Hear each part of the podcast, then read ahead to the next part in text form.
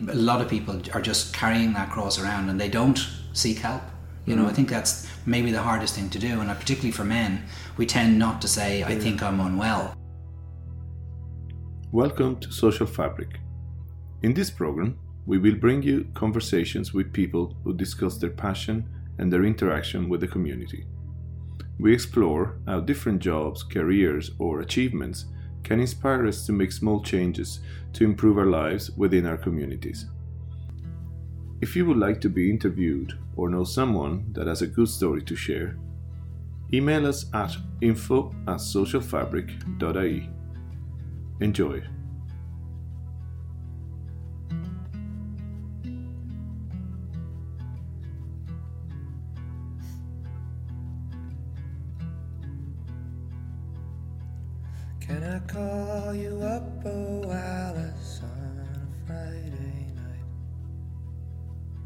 Could reminisce on old days and we could talk a while.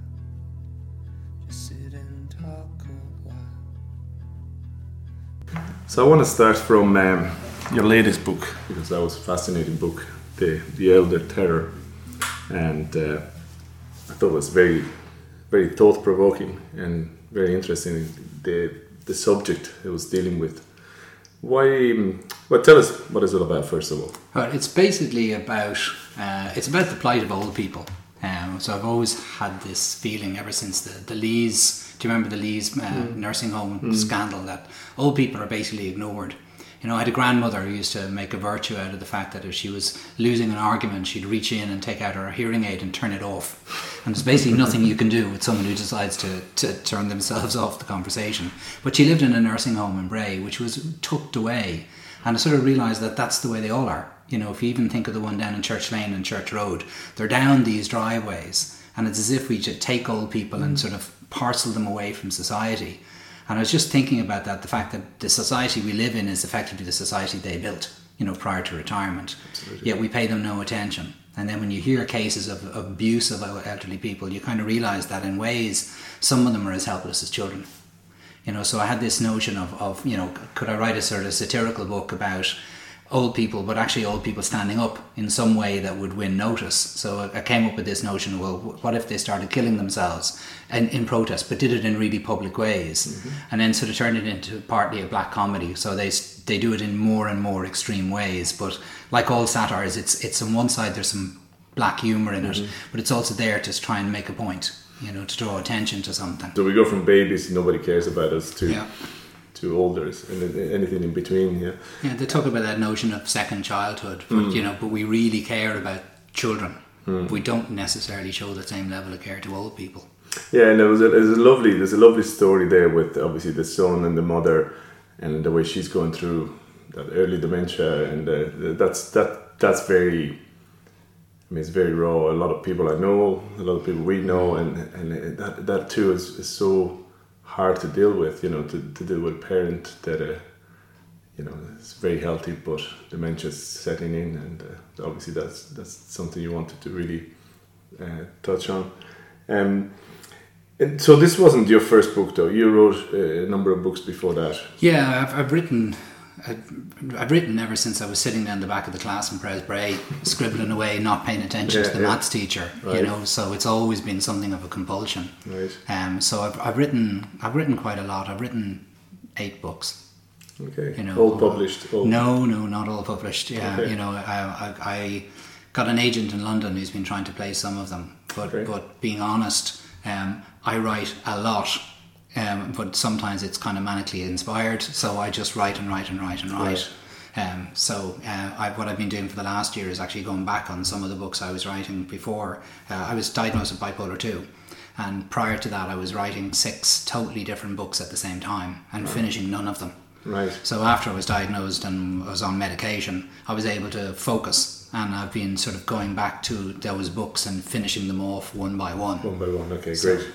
I'm going to ask you a lot more about that, but first of all, Rock and Roll Suicide by David Bowie. Yeah. Tell me a bit about that one. But it's, it's really, really hard for everyone I know to, to pick songs. I mean, how, what criteria do you use? Do you pick your favourites or whatever? And I just took your advice and just thought of songs that I remember times for you know, and rock and roll suicide. I remember because myself and a friend, uh, Decky Byrne, used to uh, travel home from town normally when we were supposed to be in school. And we'd go into go into the city and goof around, and then come back on the train. And this is the old train. We're going back to the eighties, you know, before the Dart. And we used to sit uh, at the doors, you know, the end of the carriages, and just he had a, an old Ferguson, you know, the cassette recorders mm-hmm. that you use your two fingers to push the buttons on, mm-hmm. and we just sing. He, you know, he he was working in Golden Discs on Tara Street, and he'd always have music. So this was one of the songs we all used to blare out at the top of our voices. And actually, it's a great song to sing along to because Bowie basically talks, you know, so you don't need any sort of voice to be able to keep up with it. Time takes a cigarette, puts it in your mouth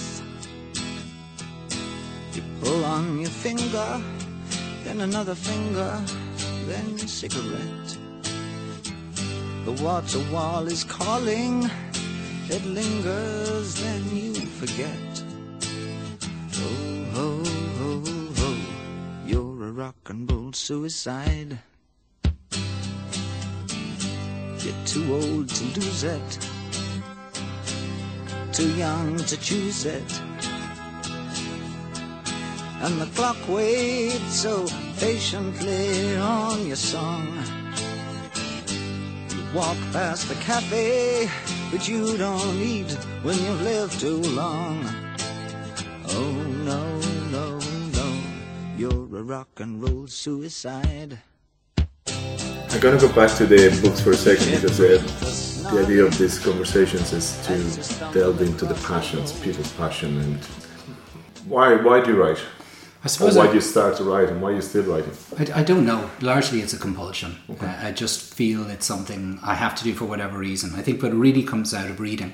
You know, I've, I've read a lot from a very early age. I was sort of voracious reader when mm. I was a kid and just couldn't get enough books. Always had a book, and I was that pretentious kid in college who walked around with a, you know, a copy of Kafka sitting in the, the you know, visible in the corner of my jacket. You know, just studying English. Yeah, looking like a total tosser. But but but I've just always read, and I think that interest in, in, in great books sort of leads you to try it yourself and then you either find you can keep at it or not. I mean, that's the thing I learned is just keep going, you know. And when you say keep going, do you write every day?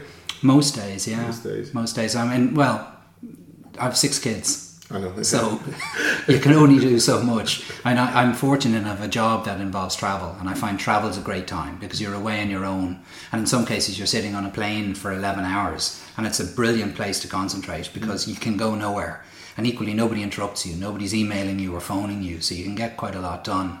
And do you write shorthand and longhand? Do you write on the computer? I now write on a computer. For for years, I wrote longhand, um, but I have the worst writing in the world. I should have been a pharmacist or a doctor. You know, it's even to me, it's it's basically illegible. So I've learned how to type two fingered and, and do it quite fast, and that's what I do now. Mm. But you know, you hear some uh, famous writers, or famously the the misery movie when the writer he had his little routine, he had to write a certain. Did you ever? Do you ever? And I know life and work and everything else comes in a way, but you try to stick to some sort of routine. If you sit down, you write a certain amount, or whatever comes, whatever you can. I can't, being honest. Okay. Uh, life doesn't give me that. I wish it did. So what I try to do is when I'm writing, I write. I try to write a lot. Okay. You know, I write five or six thousand words at a go, wow.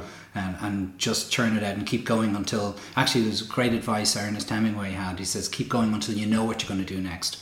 So don't exhaust whatever thought you have. Okay. Stop when you know where the next page is going to start, and then you don't have any issue with writer's block or anything. You can just pick up. But does that not? Um, if you stop there, you've you have a stories going on, and then you go, okay, I'm going to stop here because I know I'm going to pick it up tomorrow, and then tomorrow doesn't come because it might be two weeks before you can sit down again for whatever reason. How do you hold that thought? Well, it's it's good actually. It's a pressure. It's a pressure you put on yourself. You're okay. afraid of forgetting what you were going to do next, so okay. it drives you back to the page. Okay, so the, the thought stays with you. If I suppose if it's a good if it's a good one, it stays there. If it's yeah. just a passing, okay, that's interesting. Um, one more song you had a really nice song, Arcade Fire, Wake Up. What about that? Yeah, it's it's it's always been a song that for me it's like a song about teenage years you know it's it's full of all that passion you know it's like you know that, there's that there's uh, I think a line in it is we're just a million little gods making rainstorms. You know, I guess we we just have to adjust. And it's that notion of you know, I, teenage years are such fascinating years. I was a teacher for years, and teenagers get such a bad press you know, yes, I've got one, you know, several of those over the years where they walk around the house grunting and they won't look you in the eye and, you know, they seem to be constantly in a bad mood. But actually, teenagers are full of incredible passions. They're passionate about everything. They, they're bursting with emotion that they often can't express, mm-hmm. you know, and I, I, as I said, I taught uh, kids between the ages of 12 and 18 for 12 years and every day was different every day they'd surprise you you know you'd walk into a room and you never faced boredom i taught english which helps mm. You know because you'll find something that'll spark interest mm. but wake up always seems to be like the quintessential teenage song you know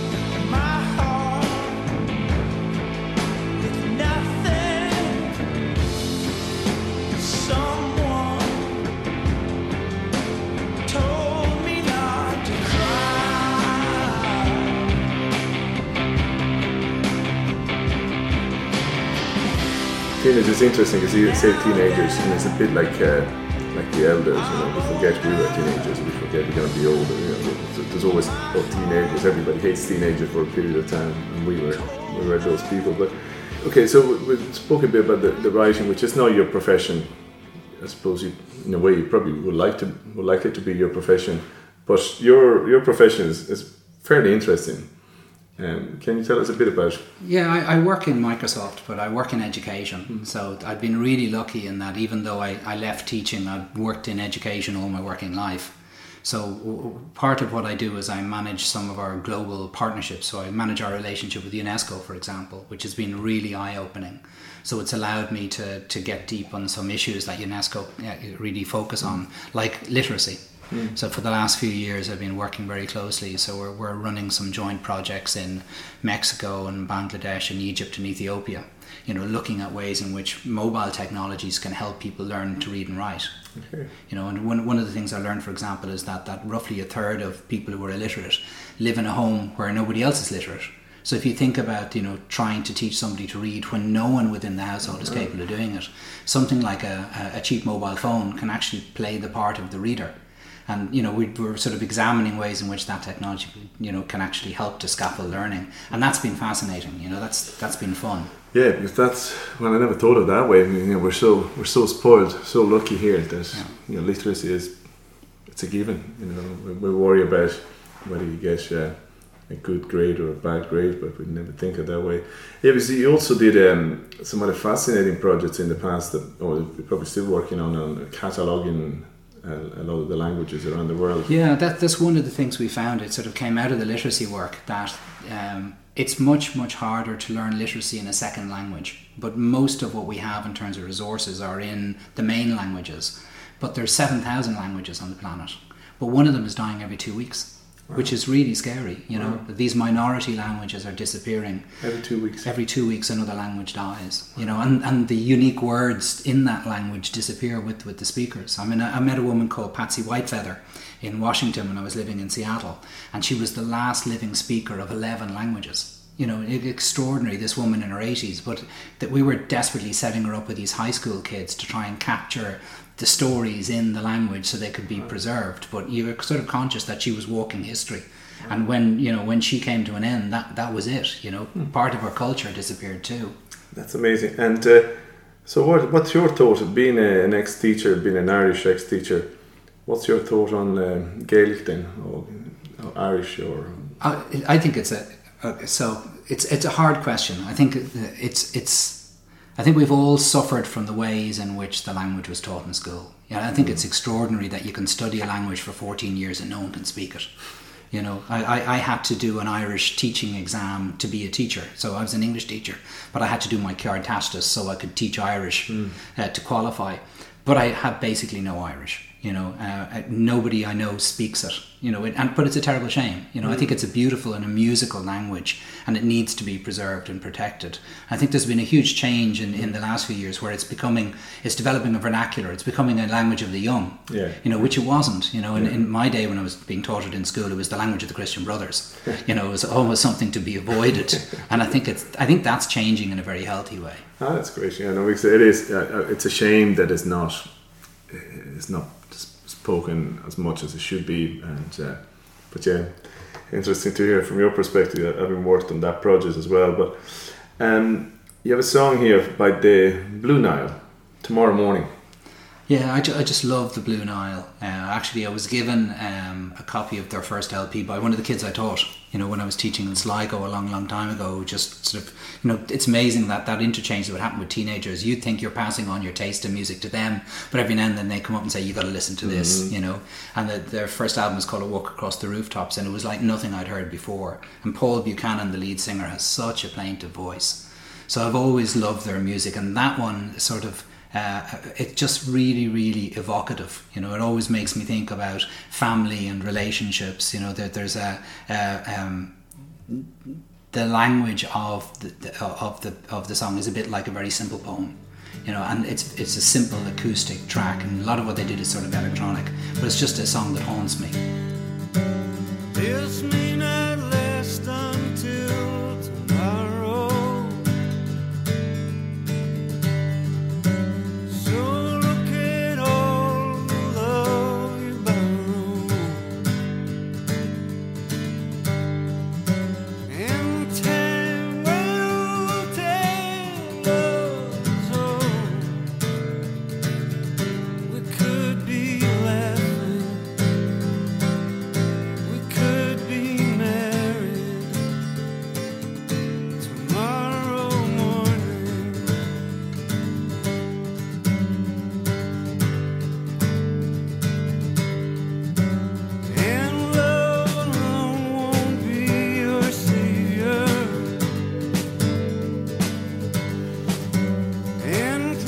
Interesting. Just before the song, you mentioned about family and relationships, and the next question is, in fact, amongst the other things you're doing, like you're working, you're traveling, you're writing, but uh, your first, most important job, I suppose, you're a father Yeah. of six children, and uh, with a nice spread between college and primary school. So, tell me a bit about that. What's the Oh. challenge? It must be the hardest job you've done so Oh, far. it's, it's the best job in the world, though, isn't it? I mean, I think if, if you were to define yourself as anything, it's dad first. You know, that's that's whatever I do. You know, I'm I'm a dad. You know, and that's and, and I'm a husband, and they're the things that are most important. You know, um, you know, my relationship with Sylvia and my relationship with the kids is, the most important thing. You know, and and I can't. I could go on for hours about my kids. You know, like like any father. Oh. Yeah, you know, yeah, yeah. I'm just delirious about them and about how special and wonderful they are. You know, and, and I have, as you say, a huge spread. When we were living in the States, we, we joked that we were stress testing the American education system because I'd someone in college, uh, someone in high school, someone in middle school, someone in elementary school, and one in kindergarten. So we were covering all the bases. you know. Yeah, I remember a, year, a couple of years ago you told me, well, a few years ago you told me that um, it was the first time that uh, you went through the supermarket without having to buy a pair of nappies. Oh, it's just such a great day. I, I so you went 19 years or so. Well, we had 20 years of nappies, basically, you know, whether there were pull ups at the end. But I can remember the day of going out the front of the house and tossing the high chair and, and the potty in the skip and thinking, you know what, it's been great. but, but thank God this day has arrived. But in terms of, because it, there's a lot of, um, I mean, there's a lot of strains on relationships in Ireland at the moment, everywhere really, but in Ireland seem to be getting worse and worse by the day, to my mind. And that's one of the reasons I, I wanted to work on this project because I really do believe the conversation is the key to a lot of things, you know, Yeah. whether it's within your own family and outside your community and so on. But I mean, not that I'm expecting to give us an advice on being a father, but I mean, the, the highs and lows. How do you deal with like this? Six kids is a lot of kids in today's age, and uh, and you know, as I say, from a 20, Down to eight, to 23 down to eight. 23 to eight. So, Yeah. so you're constantly that teenage years. You're going through the teenage years very quickly uh, with a lot of them. How'd you deal with it all? How what we, do you do? we gave into the chaos years ago. And, you know, they talk about that change from, from you know, the, the big step up from having two kids to having three. You know, instantly you're outnumbered. You know, you used to be able to divide and conquer. And then you just keep going and then you end up with six and you kind of have to give into the chaos and just do your best, you know. And I'm sure my kids will either now or in the future they'll look back and say, you did an okay job maybe. I think that's the most you can hope for.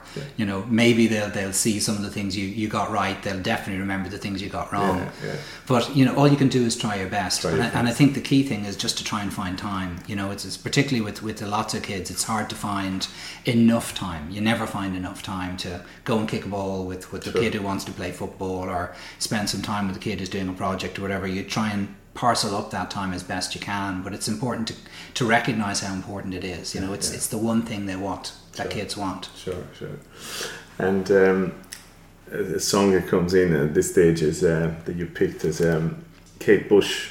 Yeah, I, I, and Dream of Sheep. I know, and it's it's. I just love Kate Bush. I know, I, actually, I was, I was when I was looking at the songs I was going to choose, I was surprised by how many female singers I like. You know, like people like Bjork and Cat Power and Birdy and you know uh, Joan As Police Woman and a lot of those female artists. But I just love Kate Bush because she's such an you know an artist without compromise. I mean, she wrote a suite of songs on that album, Hound of Love, about somebody shipwrecked, floating on the back, waiting for a helicopter to rescue them, including the sound of the helicopter. I mean, where did she get that? You know, it's it's just so uncompromising and original. And that song itself is just so incredibly evocative. You know, it's got so many shifts in tone, mm. and her voice is just just wonderful. Little light shining. Little light guide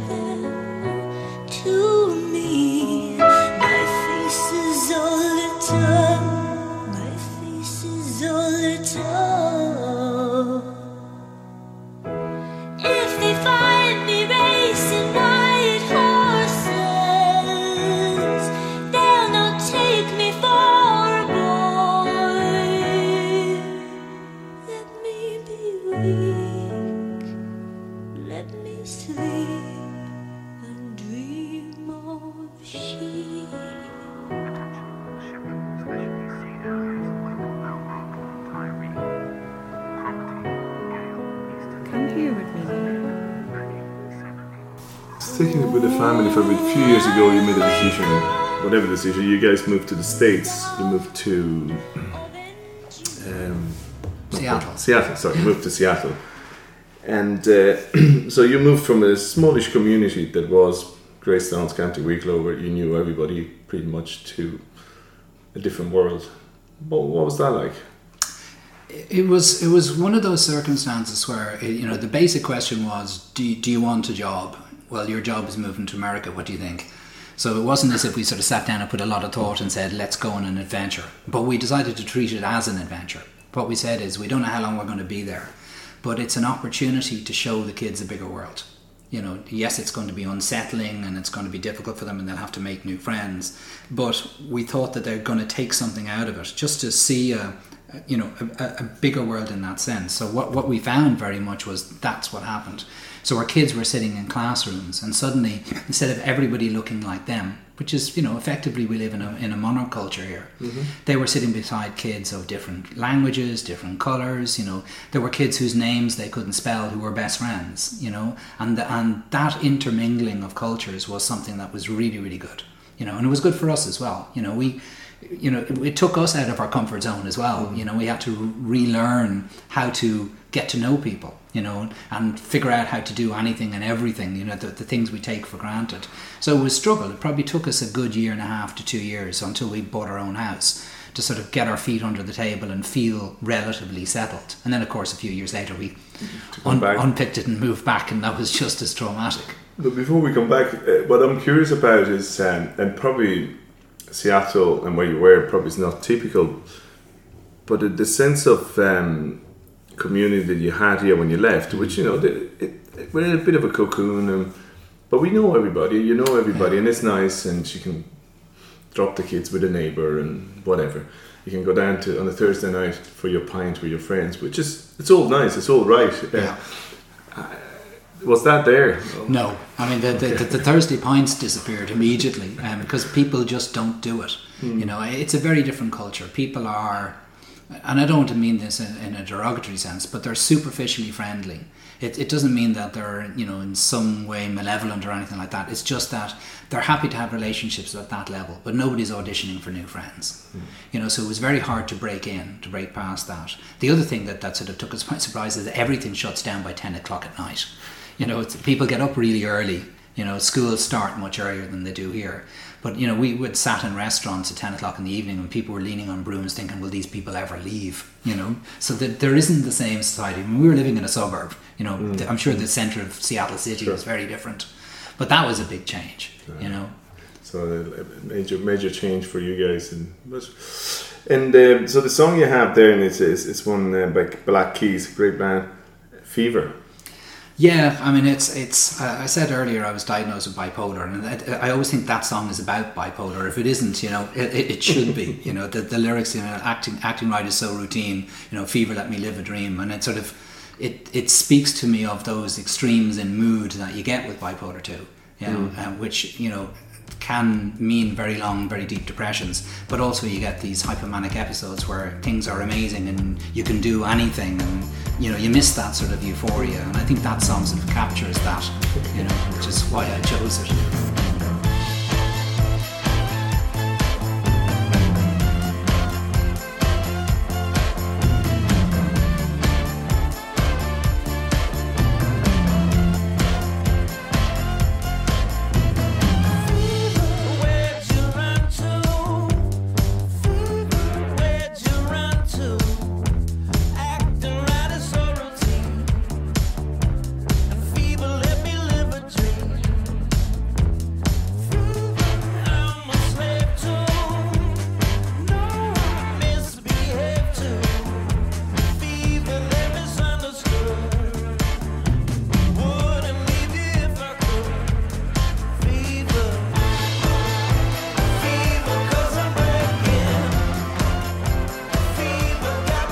Terms of uh, coming back, then you just came back about a year ago, just over a year ago, back to Ireland after a few five years or so in the Five states. years, yeah. So in the meantime, the family grew, and but coming back here, those five years, uh, have you seen a huge difference, or like obviously you, you guys have changed somehow? Maybe your children have changed more than you have, but have you changed? Is, is much changed? Other, other than a couple of new coffee shops, um, you know, which seem to happen every year.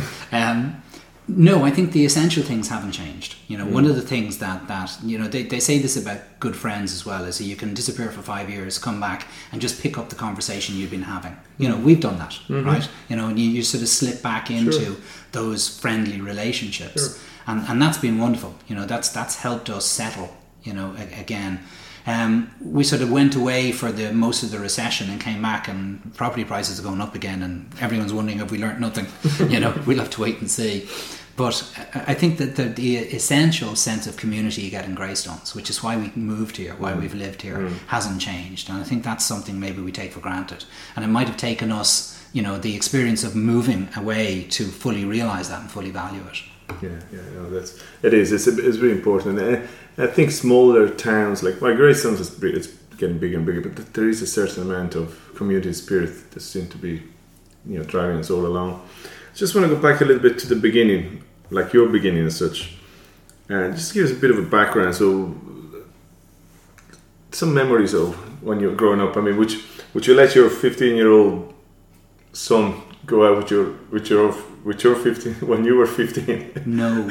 Um, so, so this this this is the bit where you think, okay, this is going to be listened to by my kids. So I can tell you some stories off air. Yeah, we'll talk know. about that off air No, but more, more, and what I'm trying to get at, really, uh, all jokes apart, is we keep going on about it, but you know, as we get older, but my times was different. My like used to do, and my mm. par- uh, my parents used to say their time was different. Your parents, so it's always different. My Yeah. point is, it's never different. It's always the same. Yeah. The environment might change. There's more houses and more mobile phones, but a 15 year old is a 15 year old, and I don't want you to go into details, but what's what do you remember that you would like to have your kids having at the moment as a 15, 16, 17 year old, which is this whole idea is aimed at? I think one gift we had, you know, although at the time we didn't see it that way, is, is we had time and we had boredom. You know, boredom is a wonderful thing because it pushes you to come up with something to do. You know, to develop an interest or to get together with a bunch of mates and say, why don't we do whatever? You know, and, and you know, social media gets a real kicking. You know, because people are worried about the damage it's doing to people. But I think that one thing it does deprive you of is time because you're constantly occupied. You know, you're you're looking at your phone. Sure. You know, and and I don't think that's intrinsically healthy. You know, I, I remember some of the, the daft things we would do uh, came out of boredom. You know, we said, look, we've got to get together. And, and the relationships we built with friends, you were kind of dependent on them because otherwise you were stuck on your own.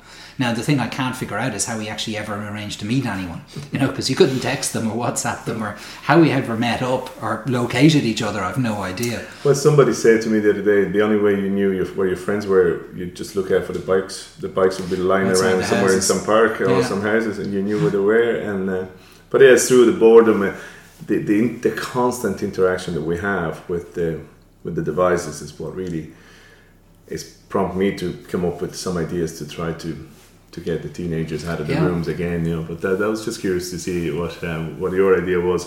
But um, your second last song is uh, fantastic song from amazing album by Bruce Springsteen, "Across the Border."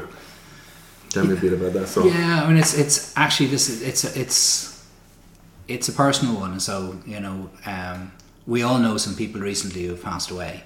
You know, and, and one of the things I think you can't get to fifty five. I turned fifty five in April, and you can't get to fifty five without thinking a little about your own mortality. You know, and um, this is the song I'd like to have played at my funeral.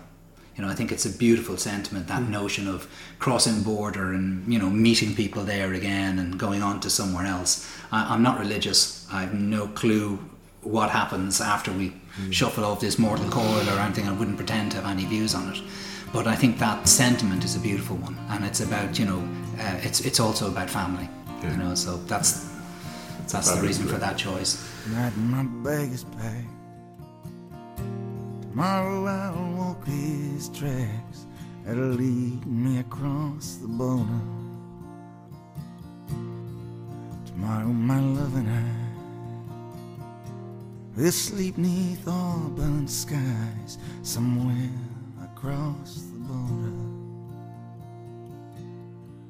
We'll leave behind, my dear, pain and sadness we found here. And we'll drink from Bravo's muddy waters where the sky grows gray and white. We'll meet on the other side, there across the border. For you, I built a house. You mentioned a few times about your uh, bipolar and, and, and so on, and uh, again, is another thing that seemed to be about social media. I'm looking at a lot of uh, mental health, and somebody mentioned to me is mental wealth. But you also did a, a talk at um, TEDx about the, the bipolar. Tell me a little bit more about. it. I mean, uh, you say you were diagnosed a few years ago. Yeah. So just give me a little bit of the journey there, as when you were diagnosed and what what happened before, but after, and so on. Well, my, my, my grandfather was what was termed manic depressive, um, but, but I never really knew him. You know, he died, I think, six weeks after I was born. And um, his uh, brother was also uh, out there. You know, so at one stage he dumped a set of Leaving Cert scripts into the Liffey because he was supposed to be marking them. So everyone that year got an A in that, that particular cohort. But he sold all the furniture in, in my grandfather's house one day when they were out. So that my grandmother had to go around all the pawn shops in Capel Street to buy them back. So there was kind of a history there. And my, my own dad had a problem with alcohol. Um, but looking back, he was probably dealing with something else and self medicating. But I was diagnosed, I think, two and a half years ago. And uh, things just fell into place for me, you know. I, I didn't think there was anything wrong with me. There was, at times, there was something wrong with the world. You know, my view of the world, because I used to go into really, really long depressions of eight, nine months. And in that time, there was nothing would give you joy. You know, you couldn't see the value in things, and you were in, in a fairly dark place. Um, but it wasn't you. There was nothing intrinsically wrong with you. It was everything around you. It was people were, you know, at fault rather than you yourself or, or a condition. So when when the diagnosis came in, it was kind of a ten minute thing. It was like, you know, you're obviously bipolar because I used to get these periods of euphoria.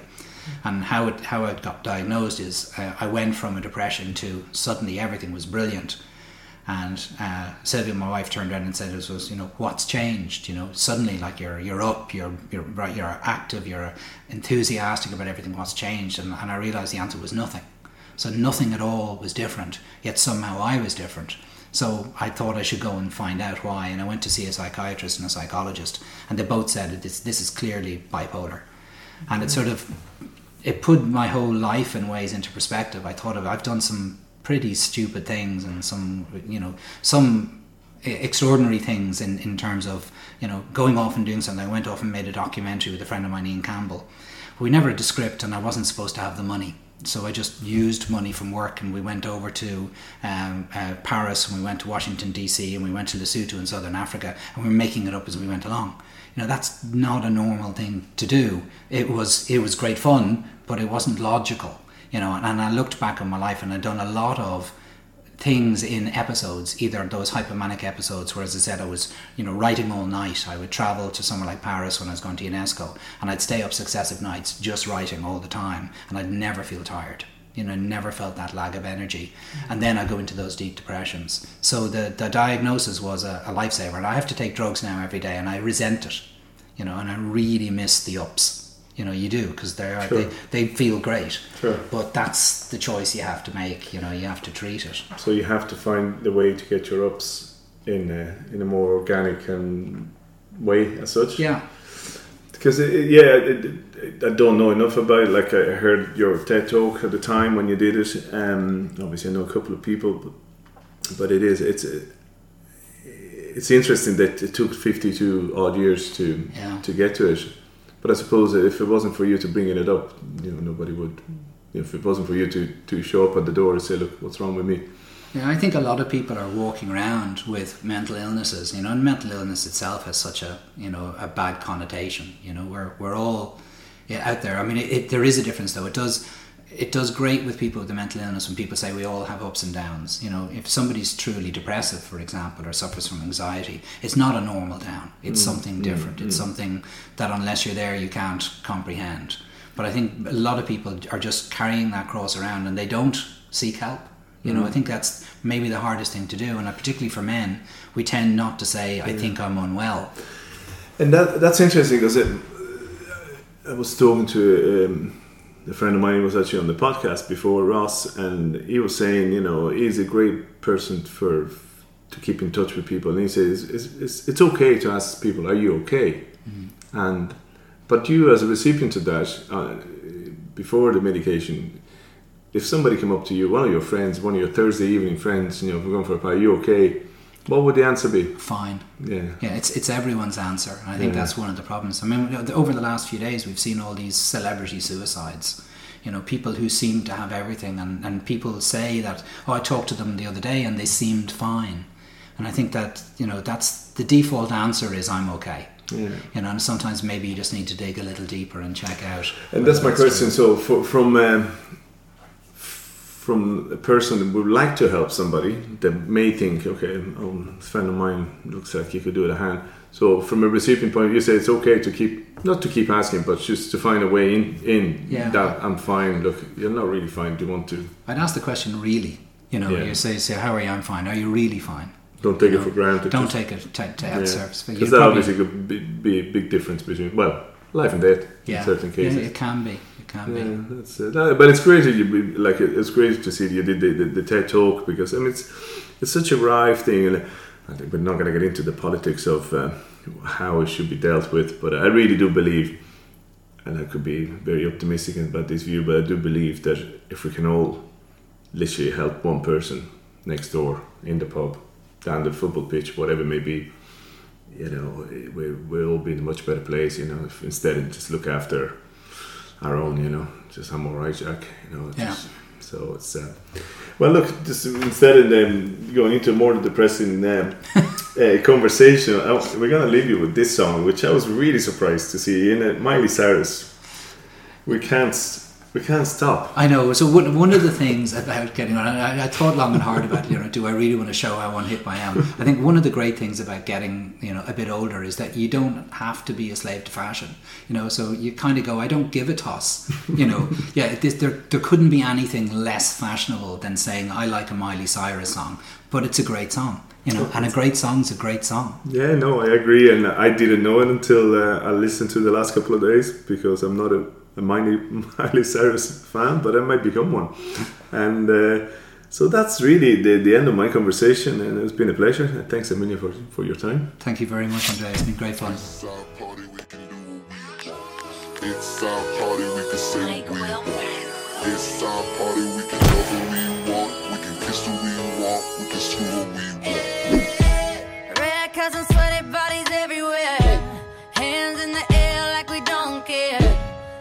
everywhere. Hands